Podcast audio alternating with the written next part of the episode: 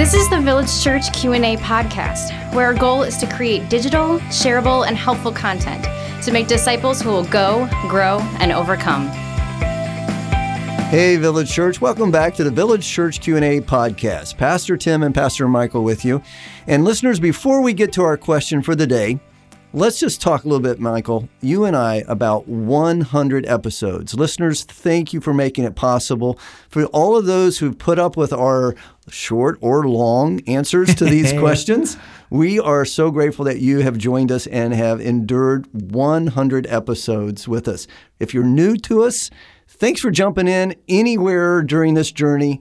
We're glad you're here. So let's just talk about 100 episodes. Yeah, we, you know, when we, uh, came up with this idea. Um, I think honestly, we don't know any other pastors other than John Piper who do Q and A podcasts, and uh, it's not easy. You it know, it takes a little bit of time, but you know, this platform to invade people's digital lives with disciple making content, and then to have people respond so positively to the point where we have so many questions that we can't even get to them all, but we will. So, so we help will me God, we will. We will do our best. And uh, so I, I just think personally, um, it has been so much fun. And uh, my gratitude is through the roof because, you know, as a, as a teacher, I, God's word through this has done so much work in me. It's equipped me to be a better pastor, be a better leader, better teacher. And, um, and uh, honestly, we have made connections with more people than we ever really right. imagined through this. So, um, you know, we have listeners in, at least as far as I know, Florida and Kentucky and mm-hmm. Michigan and California. And we've heard from a whole bunch of different states, which is kind of cool. You know, it's just yeah. to think that God would give us that platform to be able to communicate like that. And uh, so I'm just, I'm, I'm grateful. And then I've gotten to know you, Tim, on a whole nother level. Just love it. I actually had a guy, uh, a love family doing this with you. Yeah, a family come up to me and it's my brother and they live in Michigan and so they drove up here last week and they listened to all of the podcasts on the way up. Wow. And uh, they said, "We cannot wait to meet Pastor Steve." And I said, "Who's Pastor Steve?" I mean Pastor Tim. And uh, they they loved your radio voice. So they they think that you should host a radio program because you have an awesome radio voice. I, I have a radio face. I didn't say that. I said radio voice. Oh goodness. But been way too much fun. And then Dan Luter's in the in the in the booth behind us is uh, he's a machine and he's the one that make us makes us sound so well. Oh yeah, he takes the whininess out of my voice, gives it some bass, and uh, but really grateful for Dan and uh, just what a his, servant. Yep, love you, Dan. And uh, oh, we do love you. You'll hear Dan in a few episodes do some intros and outros, and uh, but he is the man who makes all this possible. Spends many hours a week making it real. Yes. Michael, I want you to dismantle and just explain to our listeners. You have a you have a value about our teaching. You have a slogan that we often will say on this podcast, but I'm not sure we've ever really deciphered that. You say that you want our teaching to be digital. What does that mean? Digital. Well, we want to invade people's smartphones and their computers and anywhere where they're ac- accessing digital technology because let's just let's be straight for a moment um, it's filled with so much crap mm-hmm. right if your kids are listening i'm sorry if that's a bad word but it's just filled with junk and, and the future of discipleship and I hope any pastor listening to this just gets this. It is it is necessary if we will make disciples, we must invade the digital space. It just takes so long to put something in print, but in digital format, oh. we can get it out there almost instantaneously. Instantaneously, and you don't have to be sitting on a toilet to read it. You can listen to it anywhere you go. I mean, it's so transferable. You can give it away to your friends. You can listen as a group, and and uh, so much more of the personality also gets communicated. So now you don't just hear the words; you hear tone and personality and right. spirit, and and uh, so digital is just uh, if we don't invade this medium, we are failing as a church. And my desire is to inspire all my pastor buddies to figure out how do you do this? I don't care if it's That's high right. quality or low quality. You put digital content that is disciple making in as many people's hands as possible. And then we say number two, it needs to be shareable. It needs to be something that whatever format you're accessing it in, you can give it away. And it right. needs to be helpful. The people who hear it need to say, that was actually good for me. And I think it would be good for my friend so that I give it away. And if we can make digital shareable helpful content, I think we enter into disciple making space that is uncharted territory. That's right. For almost every church I know, what most churches do is we take our sermons and we put it out there and then we cross our fingers and hope that it connects with somebody. And even that is a medium that we are already talking about. How do we repackage our sermons into digestible content um, that is helpful, digital, shareable? So those are some of our passions here. Great. All right, Pastor Michael, let's get to our question for the 100th episode. All right, ready? I'm ready. Is it okay for a Christian to be a Democrat? Aren't all Republicans Christians? and aren't all Christians Republicans? Uh, thanks for the hundredth episode question. Ugh, I know who this came from, and uh, you know my buddies love to try to trap me. It's great. You know, this is just welcome to Village Church. They're always trying to catch me on one. So, but you know, I'm not one to shy away from hard questions. So Not I, at all. I, I've just got a couple simple things to say to frame this because we've already spent 30 minutes talking about other stuff. So, vote God's values. right. Um, so you you got to ask the question: What is God's heart most passionate about? Now, as I say that, depending on your calling and your spiritual gift and your personality and your temperament, you may say the poor. And and don't get me wrong, the poor are on God's heart. That's That right. is valuable. You need to you need to know God's heart for the poor and take that into serious consideration when you vote. Period. Mm-hmm.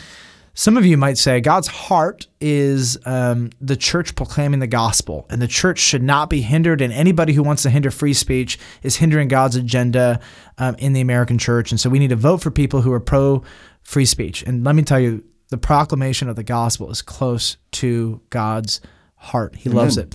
Um, somebody might say the family is close to God's heart, and we need to vote for those who are pro a biblical family. And I'll tell you, there are two things in Scripture that if you mess with these in the New Testament, particularly, you will anger God.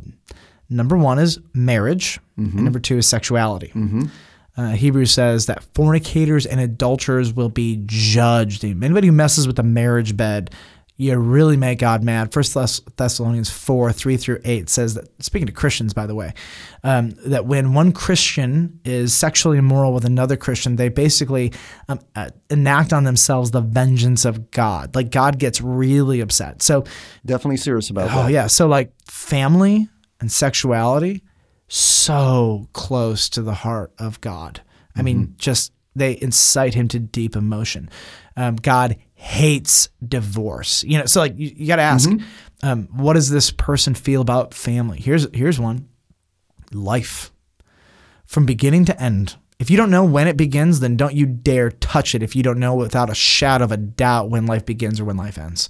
If you don't know that you know that you know with 100% certainty that an embryo is not a living human being endowed with a soul by God, you don't dare mess with the image of God, you know? And so I, I want to ask questions like that, you know, like um, who is going to protect and preserve the most helpless of lives, okay? And let me let me tell you, a pregnant woman is not as helpless as an embryo. Mm. And I have much compassion for people with unplanned pregnancies. I have walked people through that. But let me tell you that there is no one more helpless than an embryo in the womb of a mother That's right. Because that is one of the most unprotected and unsafe places on planet Earth right now where hundreds of millions of them are dying. So, some of you may say, okay, Michael, you're just a platform for the Republican Party as you say that. And I, I really don't think that's the case. I mean, statistically speaking, the majority of evangelical Christians are Republicans, um, and the vast majority of Democrats are not evangelical Christians. That's not like debatable. You don't need to get upset about it. It's just statistical Statistically, facts. So fact. it just is what happens. But the reason it leans toward that is because the parties are getting so polarizing over the last 15 years, really the last 10 years, have just been become so polarized that if we were answering this question 15 years ago, um, I honestly the the emphasis might be a little bit different. Okay, so like when Barack Obama, became president, this discussion might have looked a little bit different. But you know that's seven years ago, and lots has happened in this country over the last seven years, for better and for worse. And and so um, what we need to understand here is that because the parties have become so diametrically opposed, um, they have taken complete opposite positions on all of these main issues. And so when I look at the issues that are the closest to God, care for the poor, the family, marriage, sexuality, life, Um, these are issues that each party and platform has taken enormous stances on.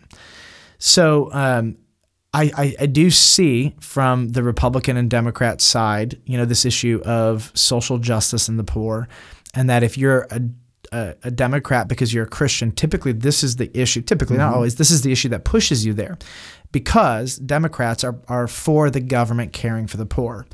Forget about my stance as a Republican or a Democrat or as an independent. Let me just tell you something very simply. Um, I don't believe the Republicans or the Democrats should have even in the first place taken responsibility for caring for the poor first and foremost. Not their business. It is the, the church. church's business to care for the poor. Well, the church doesn't do that anymore because the government started taking right. it over. Or maybe the government took it over because the church did a terrible job. Mm. Uh, chicken or the egg. I don't I don't technically know what happened first and nor, but here's what I do know. It's hard for me to say I'm going to vote for a platform because they take care of poor people better when my whole fundamental worldview is that the people of God are to be a bright, shining light who take care of the poor in amazing ways. But let's be honest, the church it has done an incredible job because hospitals, education, mm-hmm. right, all of these orphanages, right, they have emerged primarily out of out of the Church of Jesus Christ, not of Latter Day Saints, just the Church of Jesus mm-hmm. Christ. Mm-hmm. Mm-hmm. Um, and so, for me, it's been hard to think about whether or not the parties stances on the most helpless of society should motivate me. I'm just being transparent. Um, but on the other hand, um, our system and our culture is built on a worldview, on a uh, yeah, just a trajectory that if the government doesn't do it, then their needs are going to go unmet. So right now we're in that world, mm-hmm. and so I, I definitely sympathize. Um, significantly with um, whatever party is going to not enable the poor but raise the poor out of poverty and give them a chance for thriving and prosperity in America. Okay. In America, we can have that discussion. Yes. I struggle whether or not Republicans or Democrats do that better. Um, it, I, I don't disagree personally that the Democrats have better immediate policies, but I also don't see long term solutions and I see a lot of enablement. Not everywhere, not mm-hmm. all the time, but often. And I've yet to meet a Republican who's like, you know, forget the poor. You know, like we hate the poor. No, the, generally Republicans believe that a better that their approach to economy will lift the poor out of poverty quicker and more long term. I'm not an economist. I'm just telling you that personally I struggle with that stuff. But here's where my my concerns grow. The Republican Party and the Democratic Party have taken diametrically opposed positions on the sanctity of life. Mm-hmm by and large, and not in total, but by and large, Democrats are pro-choice and Republicans are pro-life. But you know what? There are Democrats who are pro-life. That's right. And uh, it depends on where you're at in the in the country. Right? And there's Republicans that are pro-choice. Totally. So like, this is why some of you you're expecting me to go down a pro-Republican path. What I'm just saying is, I'm not so quick to label someone as a Democrat because of whatever the positions they hold, or because you're a Democrat, you hold all these positions. I'm just saying that by and large, these are trajectories. When you get to the sanctity of life, by and large, Republicans are pro life. When you get to gay marriage, by and large, the Republican Party has taken a stance, a more conservative stance on the family, marriage, gender, mm-hmm. um, sexuality. That's probably up in the air in terms of what the moral standards are. But um, so as I look at all that, you can be a Democrat and you can be a Christian. That's not my issue. Here's my issue is the person I'm voting for upholding the values that God has? So here's what we know you can be a Democrat, and 15 Democrats can believe 15 different things. Right. Sure, be a Democrat and be a Christian, but can you vote for anybody, Republican or Democrat, who believes that little children inside the wombs of their mother are not human beings made in the image of God and that mothers at free will can execute their children? Just gonna let that sit for a minute. Like, what ethic is driving that? Yes. So I know God is passionate about marriage. And I know that God's word really clearly and simply defines marriage. So, like, if I know God is passionate about that, I might be a Democrat and pro God's version of marriage. Mm-hmm. But what, if the person I'm voting for holds a different view on that, can I vote for that? So forget about can I be a, a, Christian and a Democrat? Yes. Can I be a Christian and an independent? Yes. Can I be a Christian and a, and a Republican? Yes. Can I hate Jesus and be a Republican? Yes. Mm-hmm. Can I mm-hmm. hate Jesus and be an independent and a Democrat? Yes. yes. Wrong question. Right question is what is close to the heart of God? And despite my party affiliation, who, what candidate's heart is closest to the heart of God? That's the question. Because whether or not America agrees with the heart of God, the heart of God is always best for the thriving and the flourishing of humanity. So I'm not at all necessarily interested in saying, well, America wants this. Well, I want what God says is best. Now I know that I the candidate I vote for probably may not win. That's okay. Um, I'm not in control of the outcomes. I am in control of voting my conscience. I'm in I'm in control of trying with whatever sphere of influence that I have to push forward the kingdom of God through this medium. Some people will say I'm out of politics. It's a lose lose, whatever. You know. Well, if every single Christian vote, voted the heart of God to the best of their ability, never perfectly, because no candidate perfectly captures the heart of God, but if every Christian voted the heart of God to the best of their ability, things would actually look probably a little bit different. But then again, Mm-hmm. if every non-Christian did the same thing, this goes both ways, right? That's so, right. So I I don't know if I was if I was uh, politically correct in this um, podcast. Trying to be transparent. Be you know? transparent, Michael. And uh, so, Michael, who are you going to vote for? I'm going to vote for the person who, whatever party affiliation I personally have, is closest to the heart of God on a number of issues. Even if I don't agree with everything they say, I might get two out of five, but two out of five is better than zero out of five or one out of five. Thank you, listeners, for joining us today on our 100th episode. And thank you, Pastor Michael, for that transparent answer. Listeners, please don't forget you can submit your questions to our podcast by going to our church website, vcob.org, and just click on the link that says Q&A podcast question. Please join us next time when we answer the question, how do you know if or when it's okay with God to give up your spousal commitment or your promise to God until death do you part?